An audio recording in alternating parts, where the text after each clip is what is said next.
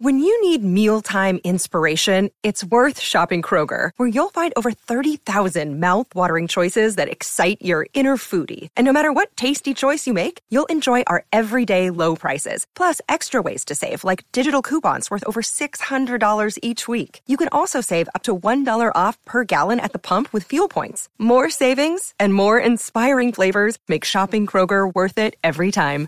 Kroger, fresh for everyone. Fuel restrictions apply. Oh, Volume four. My goodness gracious. with Mr. Ken Moffett. And for anybody watching this on Rumble and BitChute, you are getting it today. For anybody on YouTube, you're getting it a week from today, Sunday, February 28th, because I have been suspended from uploading for seven days for discussing election fraud because it is hate speech, which I was not aware of. But I learned something new. Discussing election fraud is hate speech. So, but enough of that. Let's jump into it, Mr. Moffett. Well, here we are, the uh, the tenth and final plague, um, death of the firstborn. Uh, but for a real quick recap of um, to bring the, the viewers up to speed, I just want to. Tommy, you still there? Yeah. Okay, I lost the uh, uh, video. You can't see me? Nope. Um, But I'll keep talking while you're working on it. keep talking. I'm going to try to switch networks. um, to bring the viewers up to speed, how did we get to the point where God had to uh, come down on the Egyptian gods? Uh, he, he challenged them, and uh, as he says in Exodus 12, chapter 12, verse 12, that he was going to execute judgment against the very Egyptian gods that they held so highly and that they worshiped and so on. Um, but back in Exodus chapter 7, verse 5, uh, verse 1 through 5, he told Moses that he would bring the Israelites out of Egypt. He would do it by great judgments, and he would do it in a way that the Egyptians shall know that I am the Lord, the true God. And by doing this against the very Egyptian gods, and remember there's anywhere between 80 and 100 primary gods and up to 1,500 total in the pantheon of the Egyptian ancient, ancient Egyptian gods, that he would uh, destroy them and he would show the Egyptians and the Israelites.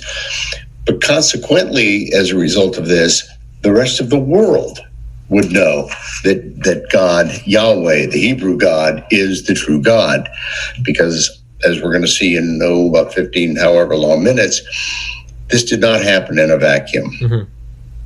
So, what we have now is the stage is set that um, Pharaoh has rejected everything that God has thrown at him, even though the priests and the magicians and even some of his court officials recognize that God of the Hebrews is not to be trifled with. And they actually tell Pharaoh, You have ruined Egypt. Let these people go. And he is just so arrogant that he says no, which brings us to the 10th plague. And it's where Moses is called before Pharaoh, and Moses tells him, I'm going to read from this, it's in Exodus chapter 11, verses 4 through 6. Quote, Then Moses said, Thus says the Lord, about midnight I will go into the midst of Egypt, and all of the firstborn in the land of Egypt shall die, from the first of Pharaoh who sits on the throne, even to the firstborn of the female servant who is behind the hand mill, and all of the firstborn of the animals.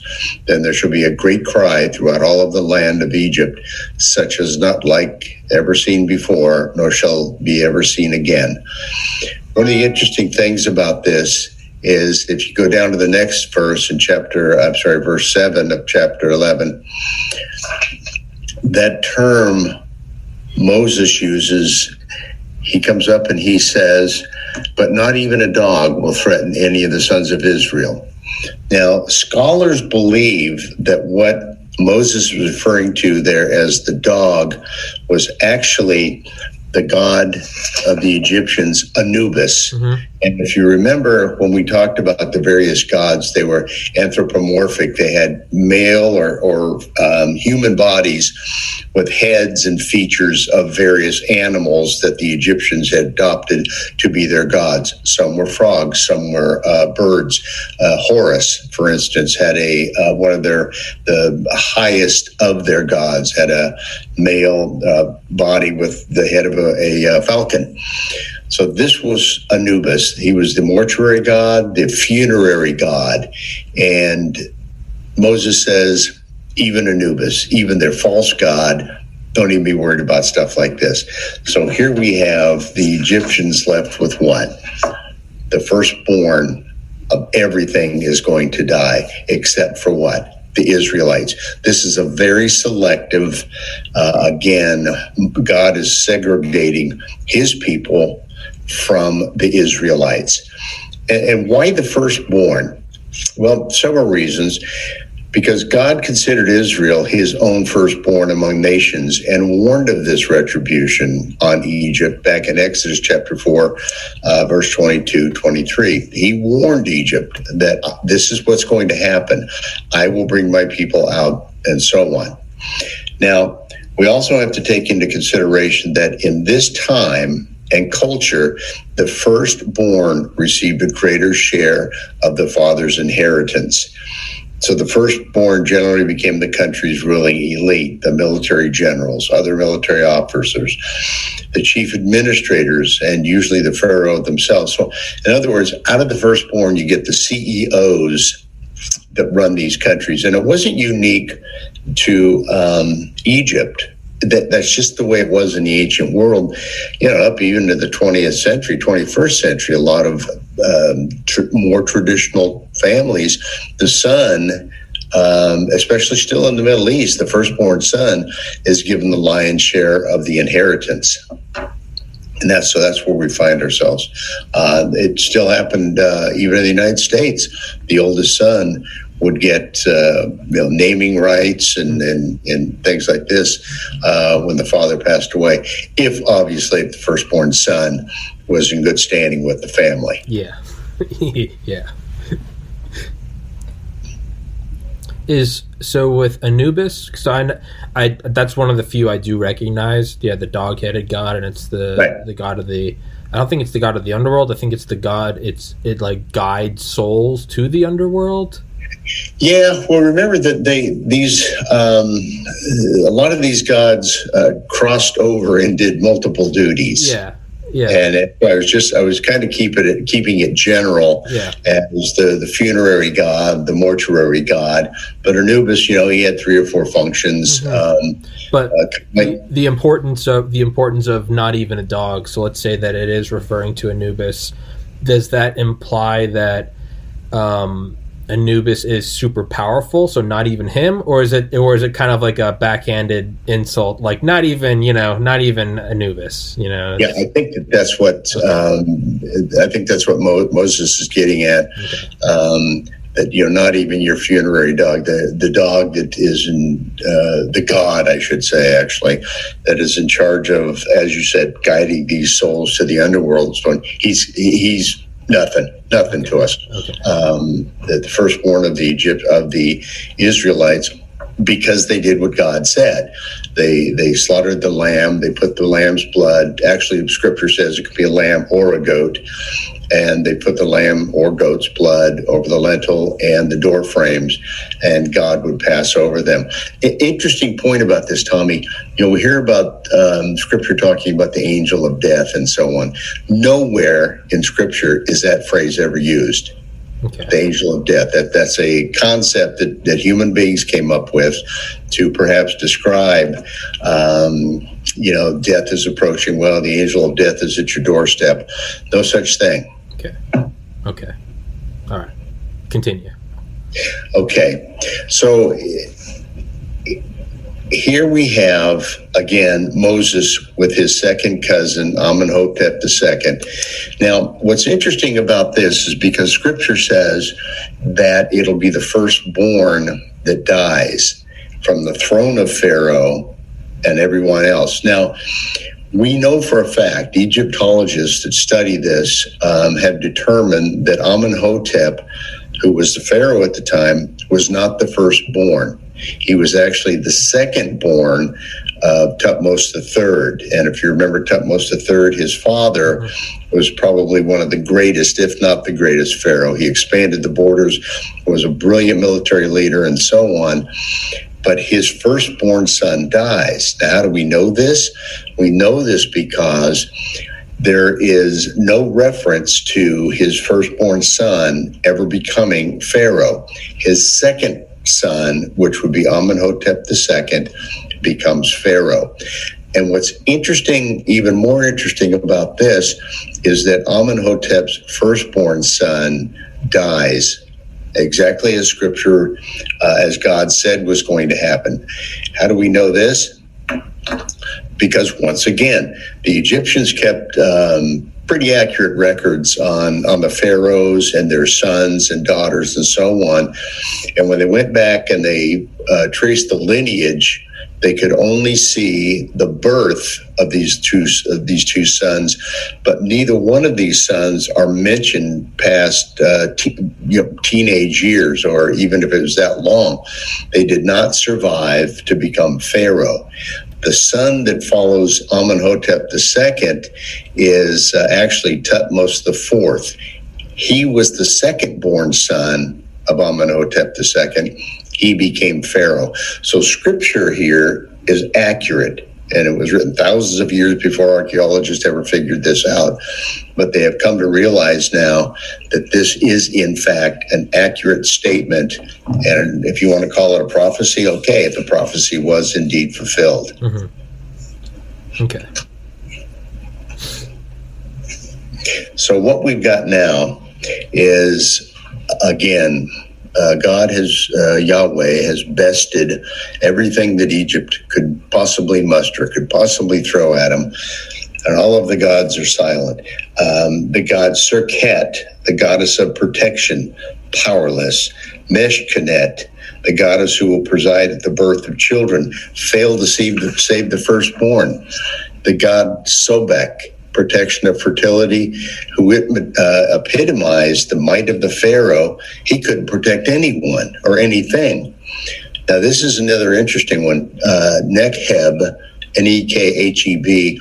This is a, a, god who appeared as a vulture on the the crown. If you look at the crown of, of uh, pharaohs closely, you're going to see mm-hmm. a cobra, Uraeus, and then Nekheb, uh, who's the god who appears as a vulture, and she, a female god, um, is was the special protector of the pharaoh, and even this god could not protect Pharaoh's son, who was in line to become the next pharaoh, and as we beat up pretty good on Osiris last week, she takes another hit um, because she is the giver and ruler of life. So we're down to all of the gods. They're they're pretty much beat up, bruised, battered, and sent to the ash heap of history. history. And God is about ready. Uh, eventually, um, he's going to tell Pharaoh, "This is it, pal. Let him go. You, you got nothing left." Coming in with the right hook. Yeah, yeah, and, and Pharaoh, um, once he sees his son is dead, and um, I think that he comes to the, the realization that uh, there's nothing I can do here. Uh, we are indeed ruined. Mm-hmm. Uh, and with this plague, the Egyptian Pharaoh finally relents and he lets the Israelites go. I'm just trying to think. So, do you think this this this Old Testament God? Do you think it would if Pharaoh, let's say, he had a change of mind and at some point was just like, "I'll let him go"? Do you think the Old Testament God would indeed stop the the, the plagues, or do you think it would be? Um, do you think he would? Because the Old Testament God kind of seems a little more like a general Patton and less like a uh, less like a, a peace a peace corps leader. I feel like he just would have would have kept going, or would if he have stopped, or would he have stopped? Well, let, us just say that it had been a different Pharaoh who was not so obstinate and arrogant, and, and I'll show this God that I don't even know who it is. Why should I listen to them? Mm-hmm. But after the first two or three plagues, um, do I think that um, Yahweh, uh, God of the Hebrews, would have stopped the plagues or not visited any more plagues? My own personal opinion, opinion is the answer is yes, because when you go back and look at the history from Abraham on, um, he was very firm with Abraham when Abraham did things that he shouldn't have done.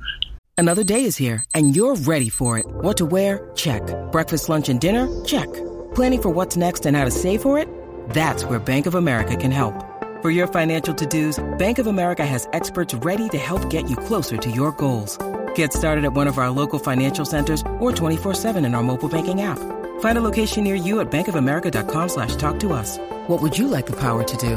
Mobile banking requires downloading the app and is only available for select devices. Message and data rates may apply. Bank of America and a member FDIC. Um, Jacob the father of uh, of all these. You know, you've got the Abraham, Isaac, and Jacob. Jacob, uh, the term name Jacob actually means to usurp, or in some people think it means heel grabber, because of the way that he actually became the firstborn um, and how he wound up with the birthright. So the father of all these Hebrews ha- has a bit of a shady uh, shady past, but God still worked with him and through him to bring all of this about. Now, you got to remember something too that all of this was preordained before the foundation of the world. Uh, scripture is clear on that. And if you're a believer in, in both the Old and New Testament, then you have to believe that God preordained all this. He knew what was going to happen. Mm-hmm. It would be it would be like saying, well, if uh, Judas had decided that uh, in the Garden of Gethsemane uh, to kiss, let's say, Mark instead of Jesus, um, would God have spared Jesus? The answer to that definitely is no, because all of this was preordained. Jesus' crucifixion, there had to be a, a blameless, spotless Lamb of God to take our sins, and that fell upon Jesus, his son. So that was all preordained. This was all preordained. God knew that this Pharaoh, Amenhotep II, as arrogant as he was, would not give up. Mm-hmm. And that's just the nature of this Pharaoh, mm-hmm. as it was the nature of Judas. Um, Judas was remorseful after went out and hung himself, threw the money back at the temple, says, I don't want it, it's blood money. But the point being is that God knew what Judas would do and God knew what Amenhotep would do. Did did Judas didn't go to to heaven though? Correct? He didn't. In because I know in Dante's Inferno, in Dante's Inferno, it's Judas is at the centermost circle of hell. He's in he's in Satan's mouth. Um.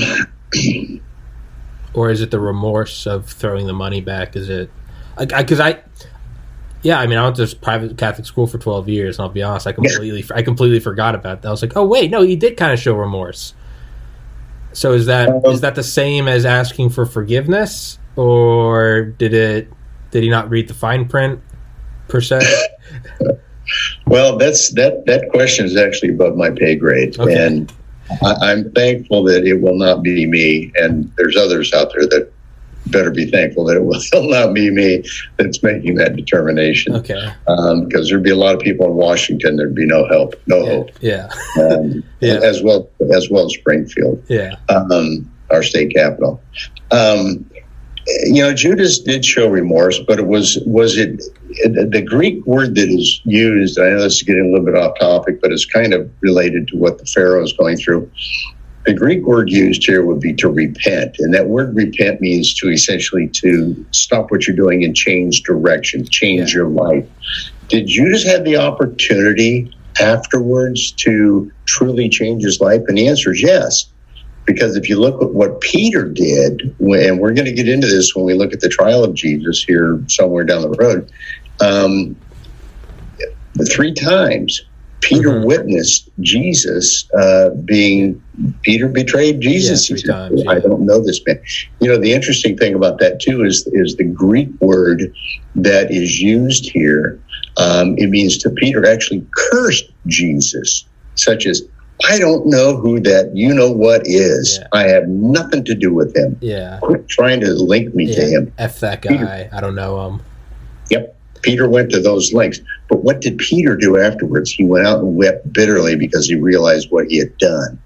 Peter showed, Peter showed true remorse, true repentance, um, true constriction, and he became, you know, one of the two greatest apostles after Paul and uh, so on. hmm That's true repentance, as opposed to, well, I'm sorry for what I did. I think I'll go out and hang myself because I'm ashamed. Yeah. It, and then- on another, and then we'll get back to it. So I was going to say the uh, yeah, you're like the father of all the Hebrews. You're like kind of has this uh, shady background, and uh, it kind of makes you think of like uh, the patriarch of the Kennedys. it's like you know, you know, spawned you know some arguably good politicians, but it's like ah, he may have been involved in some boot uh, uh, in some uh, moonshine operations, some bootlegging. Eh, you know, just kind of fu- fuzz the numbers, fudge the numbers. And a supporter of the Nazis. So, But yeah, it's like yeah, but then you get JFK, who was arguably you know wanted to end the wars, and it's like I don't know, maybe you can't let perfect be per, what is it? Perfect prevent progress, or perfect be the enemy of the good. Well, and I think that's one of the things that we learn from this, and we're going to learn from this as we get into a little bit deeper, is that God doesn't require perfection. Mm-hmm. He, he only requires that you try your best, and try. uh, yeah, and that you diligently um, do what you can to please Him, to serve Him. And um, obviously, Moses, even Moses, um, was not allowed to enter into the land of promise because he disobeyed God. When the Hebrews were crying out for water, what did Moses do? He struck the rock instead of following God's instructions and speaking to the rock in order for it to bring forth water. And God said, Okay, Moses, you're a great guy, but because you disobeyed me, you're not going into the land of promise. So he gets to see it, but he doesn't get to go into it and he dies at 120 years old. He's buried on Mount um, Nebo, and nobody knows where. Um, it's somewhere in Jordan, uh, as it overlooks into uh, the Promised Land. But, but um, so God is, you know, a God of compassion, but He's also a God of justice. Yeah, that's I mean that's a tough pill to swallow. You can see it, but you can't come in. You can look Well- at it, can't have it. And that's, uh, I think, the lesson for us is is to um, obey, obey. And um, you know, when we do stumble, we do fall, we do things that we shouldn't do. God allows for repentance. You don't have to continue on in the um, lifestyle that you have chosen when you know clearly it's wrong. And here, bringing it back to Pharaoh, how many times do you have to see your nation being destroyed? Um, month by month by month by month by, and you still are so arrogant. And what we do today some people are just in that same boat. They know they're living in a lifestyle that is wrong but they just refuse to change. They refuse to repent. They refuse to correct their steps. Now, does does Moses still get to go to heaven? He's just not allowed to see the promised land. Well there's every indication that he, he's in heaven because at the um, uh, transfiguration up at um, nor- in north of the Galilee when Jesus uh, and some of the disciples are up there, um, and they go through the Mount uh, or the Transfiguration. I'm sorry, where Jesus's robes become white and he's just gleaming, and he is speaking to Moses and Elijah. And most scholars believe that what he's talking about is his trip to Jerusalem, to where he the final um, trial and eventual crucifixion. So we, yes, Moses um, did get to go to heaven. Okay, all right. So there's a happy ending. There's the happy ending for Moses. Yes. Okay, okay. Let's get back to it. Okay. Okay. So with this final, uh, final blow, if you will, uh, the Egyptian pharaoh Amenhotep II. I know I keep repeating that because I want people to, I want that to sink into people. It's not Ramses or Yul Brynner. It's Amenhotep II. Um, and he's, this is forcing Pharaoh to act against his will. And it would once again demonstrate God's overthrow of his sovereignty, Pharaoh, and the gods who representative. The another one of the gods was Hu, H-U, who's a god that uh, who personified the royal authority. And then you have the god uh, goddess Wadjet, who uh, symbolized royal authority. And then we come to our old friend Ma'at. Now, Ma'at, remember, is the goddess of cosmic order under whose aegis the rulers of Egypt governed and it was imperative that the um, pharaohs kept that cosmic order going. And when you had the um, deconstruction of what God did to the entire Egyptian society, it just proved once again that this Ma'at was just a figment of the imagination of the Egyptians, that uh, the Hebrew God Yahweh was supreme, and he is once again bested every single god um, and goddess that the Egyptians had, um, even down to the war goddess uh, Sekhmet, who was supposedly able to breathe fire on the pharaoh's enemies. Okay. Um, think, think about this for a minute, Tommy. Um, all of these events, these plagues, and I think that this is one of the things that's it's really kind of uh, missed in this uh, missed in this whole event. Uh, all of these plagues and so on, they didn't happen in a world vacuum. At this juncture, Egypt uh, is the most powerful nation in the world. It's the only superpower in the world. Let's go back to Amenhotep's II's father, Tutmosis III. He was the greatest military commander. Um, he is the one that uh, he's uh, Moses' uh, cousin. Remember, his uh, stepmother Hatshepsut is the one that drew Moses out of the river and um, III was being raised. They ruled as a co-regent, but she shipped him off to the west point of uh, ancient Egypt and was grooming Moses to become Pharaoh. Well, Tutmosis III becomes Pharaoh after Moses kills the Egyptian, flees to Midian, and he uh, stays there for 40 years. So here we have Tutmosis III. He expands Egypt's borders. So what Amenhotep, his son, inherits is the biggest empire in the world at the time. But his arrogance is what's going to be his undoing, as we see with so many world leaders.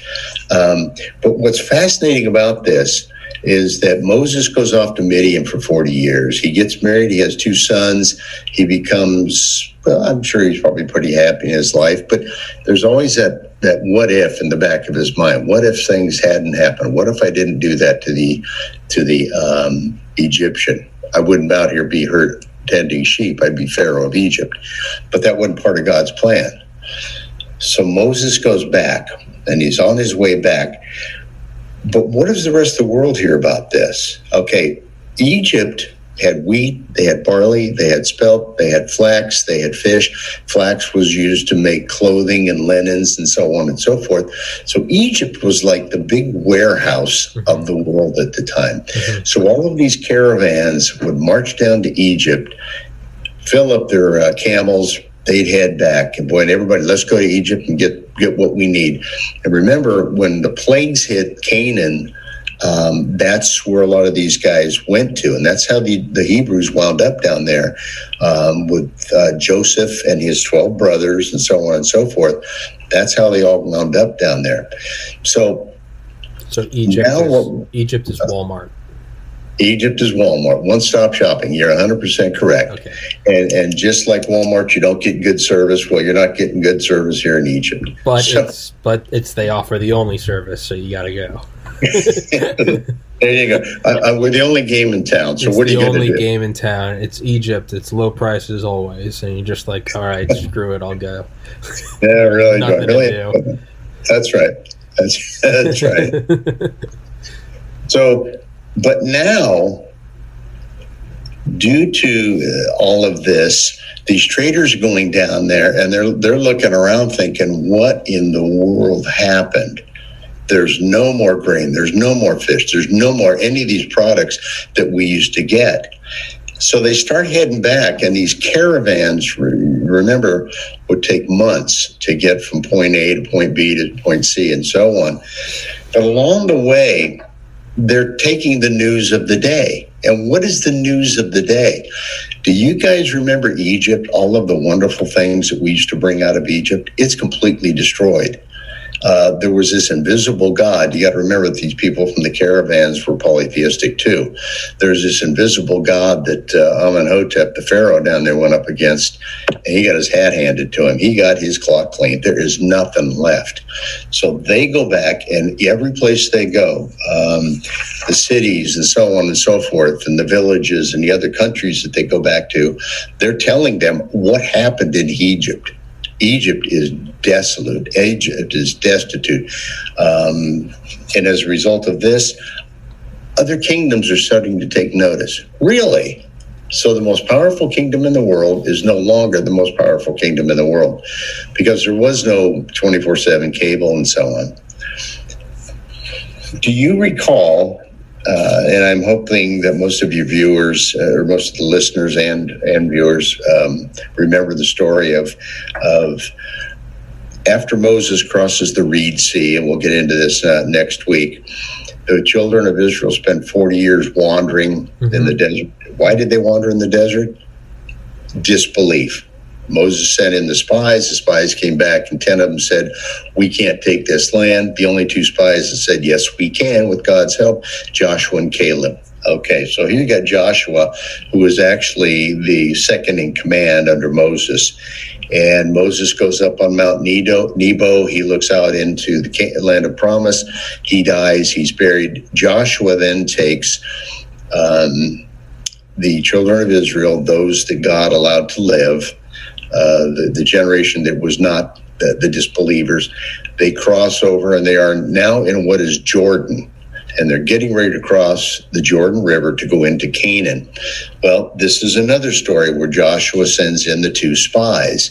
The two spies um, go to the house of a prostitute named Rahab, and this is where the story unfolds. And this is this is. Um, I'm bringing it to the point of, uh, of the world knowing what's going on here.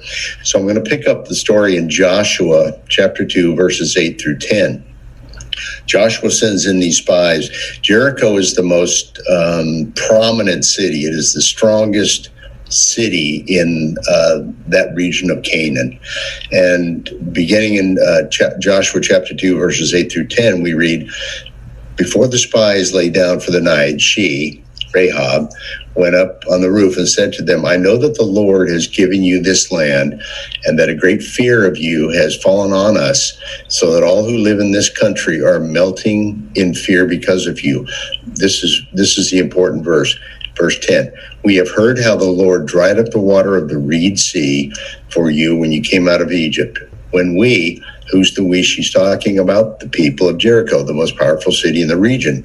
When we heard of it, our hearts melted in fear and everyone's courage failed because of you. For the Lord your God is God in heaven above and on earth below. Now, Jericho, as part of Canaan, um, was polytheistic. They worshiped many, many gods, Baal and um, Ashtoreth, and just a whole host of gods. But here you see this this lowly as um, they were looked upon, and even in today's world, um, this is a prostitute. This is how low can you get? Mm-hmm. She recognized that these two spies were special, that they came from the Hebrews, and that the Hebrews were somebody to be feared. Um, and what, another point that's very interesting about this is that guess up, guess who shows up in the lineage of Jesus? Who? Rahab, the prostitute. Oh, really? I didn't know that. Yeah. Yes, she does. Yes, she does. And that's one of the fascinating things about God and Jesus, his lineage. When you read through his lineage, there's some pretty unsavory characters in there. Well, which, which, you see it reflected in the crucifixion as well, with the two thieves on either side. Right. right? Yeah. Kind and, of just always mixing. And one of them says, you know, that I believe that you are, uh, you're innocent of these crimes. And Jesus uh, confirms it. And today you'll be with me in paradise. The other guy scoffs, you know, yeah, right, okay, fine. You're getting what you deserve. I don't know what you did, but you're getting what you deserve. And the other guy says, he didn't do anything wrong. And Jesus says, "Today you'll be with me in paradise," which which tells me that the guy had the uh, the attitude that he saw what was going on here is wrong. And when you look at um, Rahab as being part of the lineage of Jesus, that, that shows that God will take the, the lowest of the low and use them and build them into people of character. Mm-hmm. And to have his own son, great, great, great, great, great, great, great grandmother, however far down the line she goes, uh, is a prostitute, but she is saved when Joshua goes in, they destroy Jericho. She is saved. I think it's her and her family, actually. They then become um, proselytes or eventually converts to Judaism or Hebrewism at that time. Mm-hmm. So that's a very fascinating story. And I think that it's when you look at the totality of, you talked about um, bad people doing things, but that are allowed to repent and change their way of life. This is exactly what God is showing us here that yes, she was a prostitute. Yes, it was a despicable um, uh, vocation. But she came to realize that I don't have to do this for the rest of my life. And she eventually married into the one of the tribes. I don't know which one. Scripture doesn't say. Well, I do. It would have to be the tribe of Judah because that's where Jesus came from. And God has said, I forgive you. You are now one of my children, one of my people. Okay. And you are going to be. Another interesting part about this, when we talk about that there was no uh, 24 7 cable, so how did these people find out what happened? Well, over back in Exodus, um, Moses has now led the children of Israel out of the Reed Sea. They're no longer in Egypt. And we'll get to that part next week about the crossing and how they did it and where they went and all that. But I want to point out that this events did not happen in a vacuum, that the world knew about what was going on here. Um, over in Exodus chapter 18, um, verse 1, is a story where Moses eventually is going to connect with his father in law, Jethro, who is Zipporah, his wife, um, when Je- when Moses left uh, Egypt, went to Midian, he fell in with uh, the clan of Jethro, and in um, chapter 18, verse one, we know that Moses has yet to meet up with him. They have yet to connect again. So, chapter 18, verse 1 says Now Jethro, the priest of Midian, the father in law of Moses, heard of everything God had done for Moses and for the people of Israel, and how the Lord has brought Israel out of Egypt. And verse 7 says So now Moses went out to meet his father in law. So, Moses hadn't heard about, I'm sorry, Jethro has not heard about um, this from Moses because they hadn't met up yet. Uh, and Moses bowed down and kissed him, kissed his father in law. They greeted each other and they went into the tent. Moses told his father in law everything that the Lord had done to Pharaoh and the Egyptians for Israel's sake, and all about the hardships that they had met along the way, and how the Lord had saved them. And in verse 18, I think sums it up pretty well. Um, verse 11, chapter 18 says, Now, now I, the Lord, I know now, I'm sorry, Jethro, his father in law, says, Now I know that the Lord is greater than all the gods, for he did this to those who had treated Israel arrogantly. So it comes full circle back to Pharaoh. You arrogant, um, hubris, good for nothing. And the word got out that um, this is this is why it happened. So the prince of Midian, Jethro, and you got to remember, this is not some some vagabond wandering around the desert aimlessly. This is a prince of Midian. This is a man of means. This is a wealthy man who has a lot of servants and a lot of people that pay attention to him. In all likelihood, heard this um, from a caravan and then he heard it from his daughter, and then he got it from Moses himself. So the word went out that Egypt had been essentially destroyed. Mm-hmm. Okay. So yeah, okay, I'm following. Okay. So here's one of the other interesting things. Scripture scripture kind of stops at this point. But one of the other interesting things that we have from archaeology and Egyptology is that now you've got Amenhotep II. Him and his guys are scratching their heads. They, the, the, the Hebrews have made it through the, the Reed Sea. The army's been destroyed, and we'll get to that later. But bringing it back to um, archaeologists and Egyptologists have determined that Amenhotep's like scratching his head. Who's going to build these monuments? Who's going to build this? Who's going to build my store cities? Who, where's my slaves?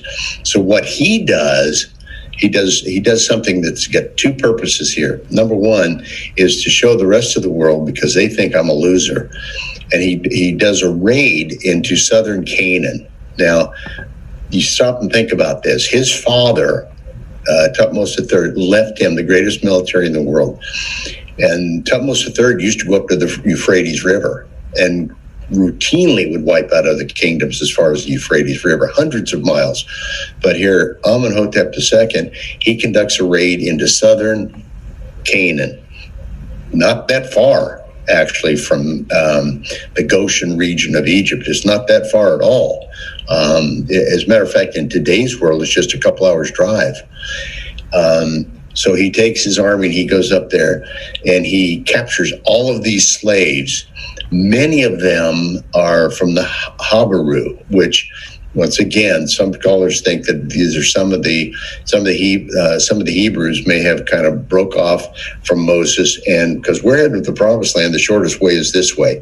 So they went up there, they settled, and so on, and so he captures a bunch of slaves takes them back to Egypt. Not only the slaves, but he also captures and takes gold, silver, other precious items because his treasury was just depleted when the children of Israel left. Um, they were given gold and silver to get out of here because the scripture says that the people look favorably upon them. Uh, whether God changed the heart of, of, the people and the people are just glad to get them out of there, go because you're destroying the place. Either way, the gold and silver were gone. The treasury is gone.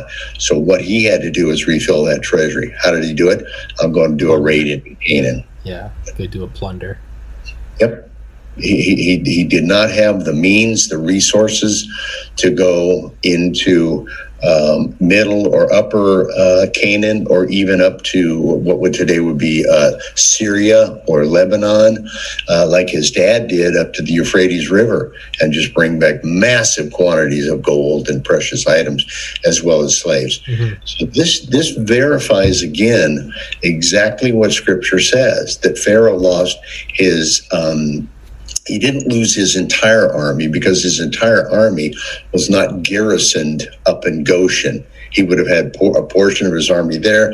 He also had uh, to deal with his flanks, uh, the Sudan or Kush, as it was known of back then. So he's got armies spread out all over the place. They're not just just like our army is not just in the Middle East. They're down in Africa and, yeah. and so on and so forth. Yeah, yeah, yeah. Seven hundred plus yeah bases around the world. Gotta play that. Gotta play that world police role, right? Yeah, yeah. Have got us. But um, so that's that's was the tenth plague. Um, it cost Pharaoh dearly when he lost his first son, um, and then eventually, as we'll see next week or the following week, um, It's going to cost him his uh, his army and 600 of his best chariots, uh, a lot of his infantry, and and if I can, um, and I know you uh, probably can't see me, I can't see you, but You, you still can't see me?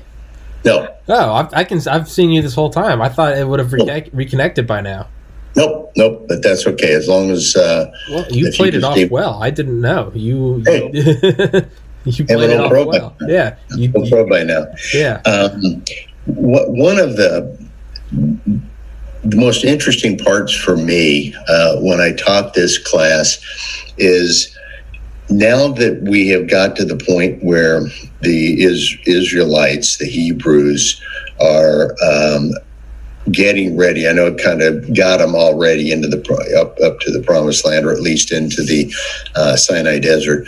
Um, this is the part that I think that everybody who is a true Bible student put on your Sherlock Holmes hat because we're going to take the actual route that the Bible says that they took. We're not going to be traipsing off down in the southern um, 200 miles south um, up into the crags of the granite cliffs and so on and so forth, um, looking for a place that the Bible tells us exactly where it is and and this is one of the problems that um, I have, and some professional archaeologists and some professional Egyptologists have. When these guys they write these books and they come up with these documentaries and all this stuff, and a lot of it is not based on what the biblical itinerary is it's called. They went from point a to point b to point c. They crossed the reed sea. They are now on the eastern side of egypt. Why would you go 200 miles south so you can turn around and come 200 miles north that makes absolutely no sense especially when you are taking um, maybe a million and a half people with you. You've got the elderly, you've got the young, you've got sick, you've got women, you've got all of your flocks and your camels, you've got all of this stuff. You got to use logic here, people. And what we're going to do um, is we're going to go point by point by point and show you what through my research as well as all of the other professional archaeologists that have done the research on this believe is the actual itinerary the route that they took to get into um, the various areas that the bible says they have. And and i think it's it's really really interesting because it just shows if you don't have an agenda and you just follow the roadmap you wind up at the right place. Yeah, yeah. And you talked about how, um, right? Some of that was was partially uncovered by uh, CIA spy planes. Mm-hmm. You know, an accidental, indirect effect of uh, overflight. Yeah, yeah. The uh, during the Israeli Six Day War, um, um, our CIA was helping the good guys, the Israelis. Once again, they're fighting the Egyptians, but fortunately that's all over with. Um, and the spy planes the satellites and spy planes would uh, take posi- uh, photographs of positions of the uh, egyptian army these high resolute uh, photographs from the spy planes as well as satellites. And what they uncovered were these ancient lake beds. And at first they just kind of blew them off but then some of the researchers that went back and they looked at these and they said, wait a minute, look at these ancient lake beds. And these ancient lake beds, they are linked by canals. So if you, um, like the Erie Canal, I don't recall which two lakes, it, uh, Great Lakes, it, it connects. But here you have th- these three large lakes and they're connected by canals. Why were the canals there? Well, the canals were dug by the ancient Egyptians, number one, so they could transport um, items from these lakes without having to go overland. You just get on a barge and you take them up.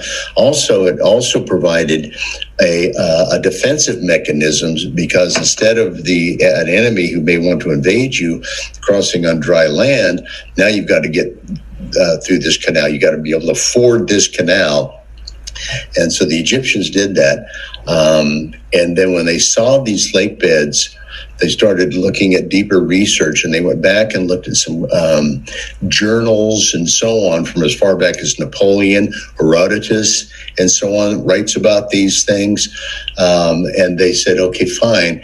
And this is where the Septuagint comes in. And, and I think we discussed this briefly last week. Um, and I don't want to give too much away. But anyway, the, the, the Septuagint is the Greek translation of the Hebrew Bible. One of the pharaohs from the Alexander the Great era, Ptolemy Philadelphus, Yeah. um, he wanted to have the Hebrew translated. Bible into Greek. Yeah. So he got 70, 72 scholars actually, but the, the Greek, they call it the 70. Um, and so if you ever see it written, it's just written in, in uh, Roman numerals um, 70. What is 70? Um, Uh, LXII, I think it is. Yeah, because yeah, L yeah L's fifty, right? Right. LXII, yeah. Yeah, yeah, yeah. And that stands for the Septuagint instead of writing out the Septuagint. Well, they they uh, mistranslated um, read Red Sea. It should have been reed R E E D because it, was fresh water, and because reeds don't grow in salt water, uh, maybe brackish, but this would have been fresh water, freshwater lakes. And this is where they believe that in the northern part of Egypt, on the eastern, on the far eastern shore of Egypt, or the far eastern border, you find what was called Lake Ballah. And that is where most archaeologists believe, and Egyptologists and everything. And there's there's reliefs that they have found on tombs um, and some of the temples and so on that show um, these lakes and whatnot. They don't talk about the Hebrews. That is verboten. We are not talking about the Hebrews. And people say, well, you know, if they didn't talk about that, then that must mean it never happened. No, it's because they lost. And ancient leaders did not um, tout. Oh, hey, you know, I just lost a million and a half slaves, plus half of my army, Yeah. plus all the good chariots. What do you think of me now? Yeah, no, you you keep that. Uh, you uh, you if that was a YouTube channel, you'd ban it, right? That's right. You only get to hear what we want you to hear, and that's the way ancient rulers were. You know, and that's why, uh, you know, the governor has a, a, a press a press uh, secretary. The president's got a press secretary. They want you to hear what that they want to get out. yeah, yeah, it's uh, yeah, you can't you can't post that. You'll get a flag on your account, which I which I have. which I'm still just kind of reeling my head around, but Sure. but Sure. I have a grand plan. It's a, it's a long con, but I think Good. I think I can take it all down. Good. You know, burn it to the ground, napalm. But yeah, so and then we're not we're not diving into uh, where he lets them go, and then uh, and then changes his mind. Now, for for the purposes of uh, what we're doing here, um, the, a lot of the stuff that he we talked about with his father-in-law, and I wanted to illustrate the point that all of this stuff that was going on was going on while there was other things going on in the world. Mm-hmm. And it wasn't like um, the Egyptians could hide this forever. Um, and the reason being is because we saw you know these caravans, these merchants, in and out, in and out, in and out, and they would, they would go back. Hey, you know what's going on in Egypt? Hey, you know what's going on here? You know what's going on there? And it, obviously, it would take months and months and months for the the word to get out. But once it did, um, Pharaoh Amenhotep II had a problem because now other nations knew that you guys have been pushing us around for a long time and you're not quite as strong as you might think you are. And that's why um, the our, um, archaeologists and historians believe that he actually went into southern Canaan as a way of showing, hey, I'm still in charge here and I'm still capable of carrying out military missions. Mm-hmm. Even though it's just kind of grabbing a few slaves and some gold and silver and heading back. Yeah, But- but it still it still implies that you know, yeah, it's like sending troops on a patrol a couple miles from the just to just show that there's someone there, right?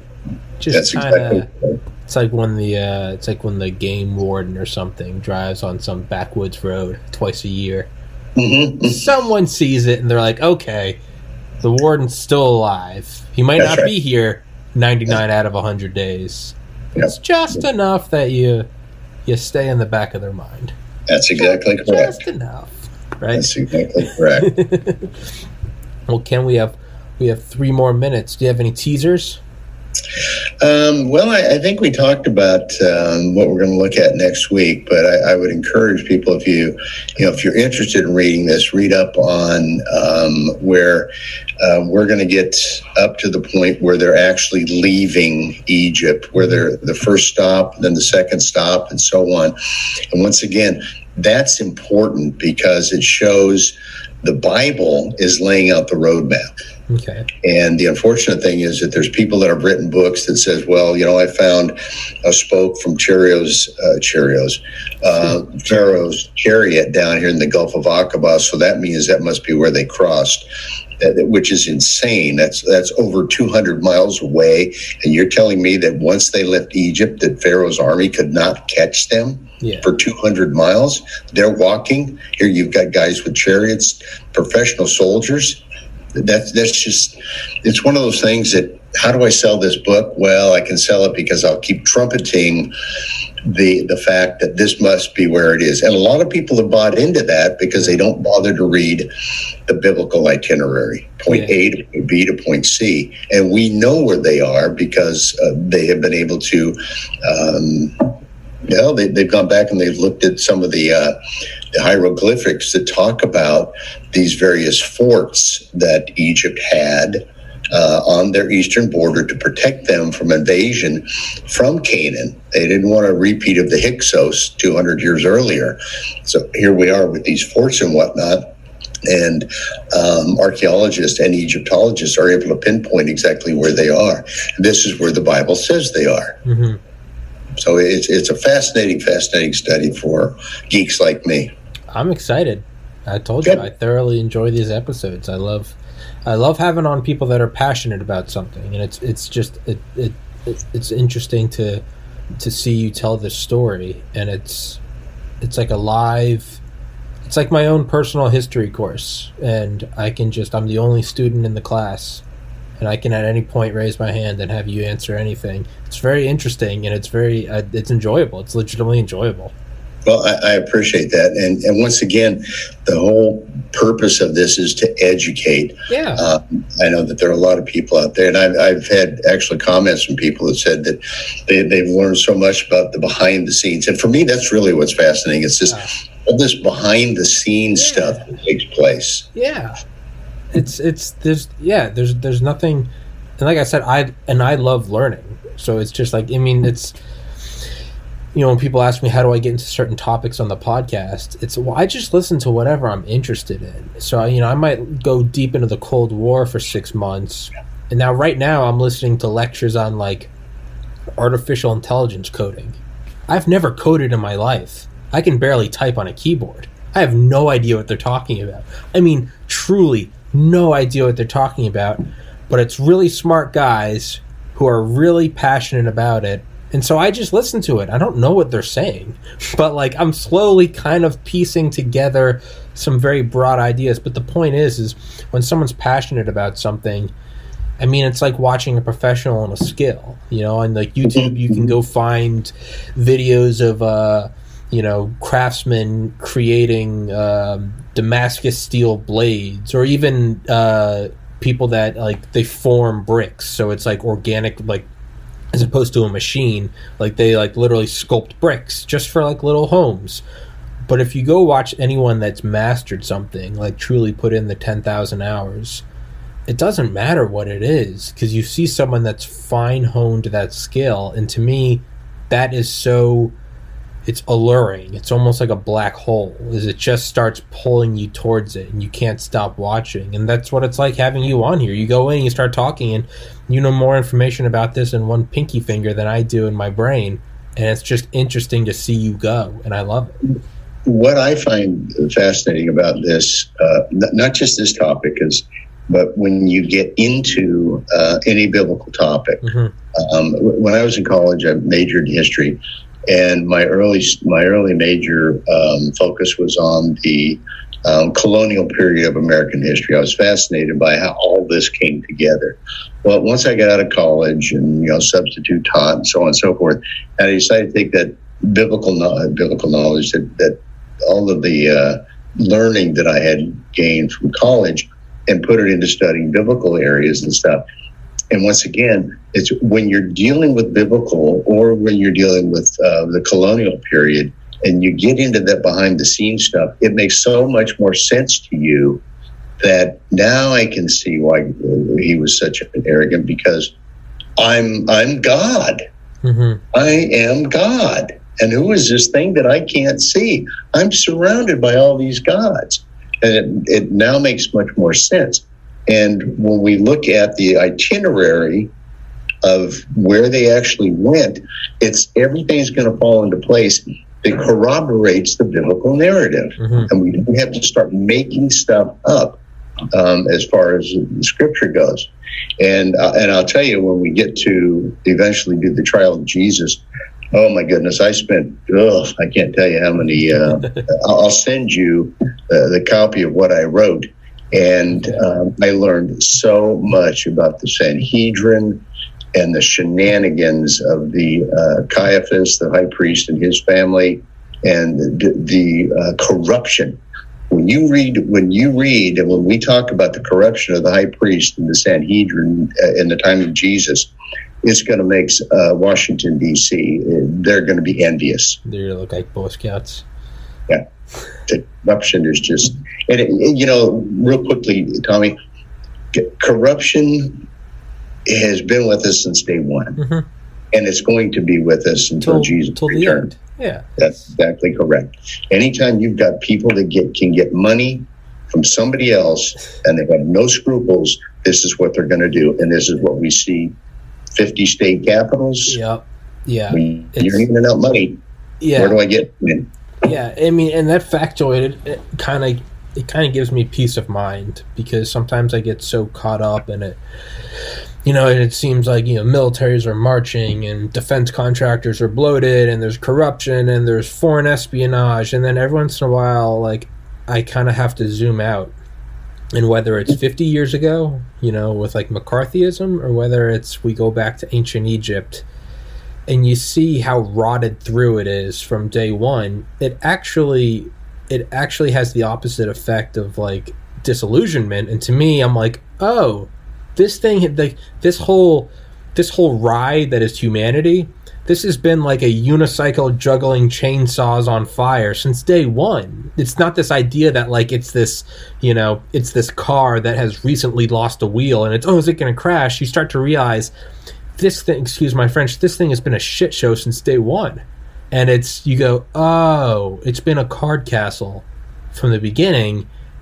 Okay, this might just it's not good, but to me it alleviates some anxiety. I'm like, oh, the guys have been turning 30 years old for the last 5,000 years, going, the world's so messed up. Yeah, yeah. And then they go, oh, th- this is just kind of the world. It, you know, I, I, would leave everybody with this that mm-hmm. um, it, it's typically the the unintended consequences of these actions that you know these these Egyptian soldiers and for those people of my generation, um, just go back and do a quick uh, Google or Wikipedia search of the Gulf of Tonkin incident. Yeah, yeah. That will, and I'm not going to go any more with that. That will light your brain just, on just fire. Go back to Gulf of Tonkin, T O N K I N, uh-huh. and read about that and how Lyndon Johnson fabricated this yep. entire thing. Yep. And it cost nearly 60,000 plus billion, 60,000 Americans their lives plus billions of dollars for what? Yeah, uh, 1.5 million Indo-Chinese lives. It's yeah. Yeah, they were expendable though. Yeah, right. Yeah, collateral damage. Yeah, yeah, right. It's, but yeah, you find that you know, you it really starts to destroy your brain. I mean, we never learn about it in school, right? But like the 1933 business plot, uh, the attempt to overthrow FDR, right?